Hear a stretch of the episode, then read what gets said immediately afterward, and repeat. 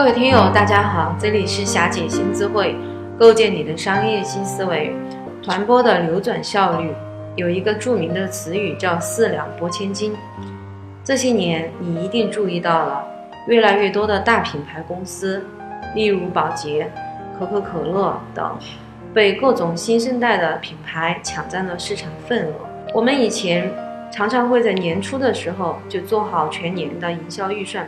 花在哪些投放渠道，也就这么几个类型，大家能使用的媒介资源和通路就这么多。同等经济情况下，一千万的预算方案再烂，也一定会超过两百万的预算方案产出的效果。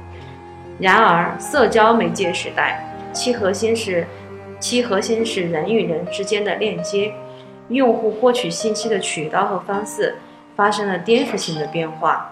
效果营销的产出不再仅仅依赖预算的投入量，过去能够凭借资金、流量、资源，企业就可以蒸蒸日上。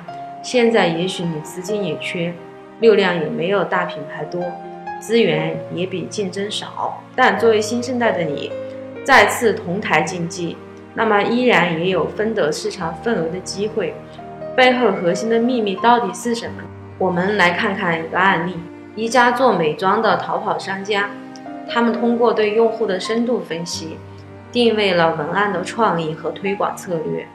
他们的营销预算成本只有十万，而竞争同期投放的营销预算是三千万，预算投入量级相差如此之大。具体怎么做呢？这家美妆商家测算了营销推广的几个关键数字，那就是投入转化率、投入资本金。资金周转的速度，资金循环周转的次数。淘宝体系下，资本金周转的速度非常快，当天在淘宝上投放十万的推广费，当天就能看到营销投入的转化比例和收益。第二天将转化所得继续再投入推广，初始资金每天就像滚雪球一般的投入。结果这家店一年用十万的资本金杠杆。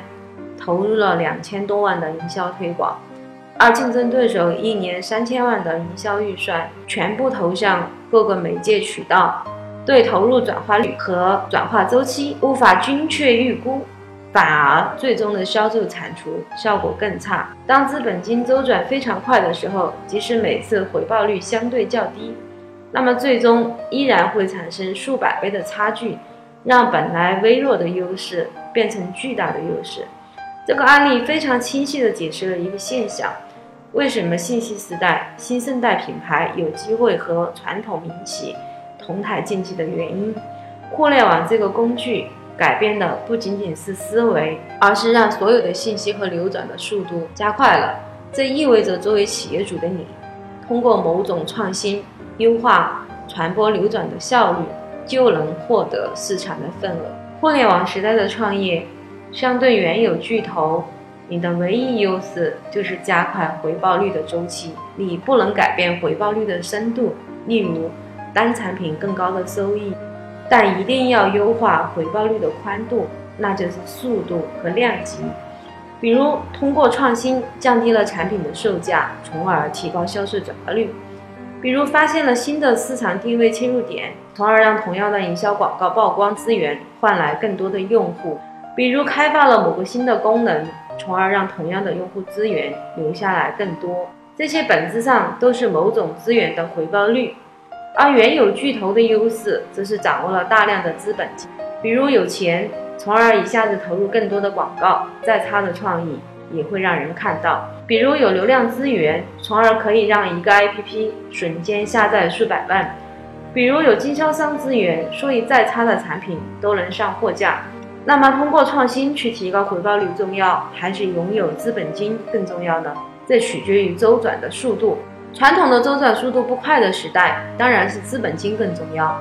而一旦周转速度更快的时候，回报率就比资本金重要很多。那么，在你的生意里，有哪些四两拨千斤的经典案例呢？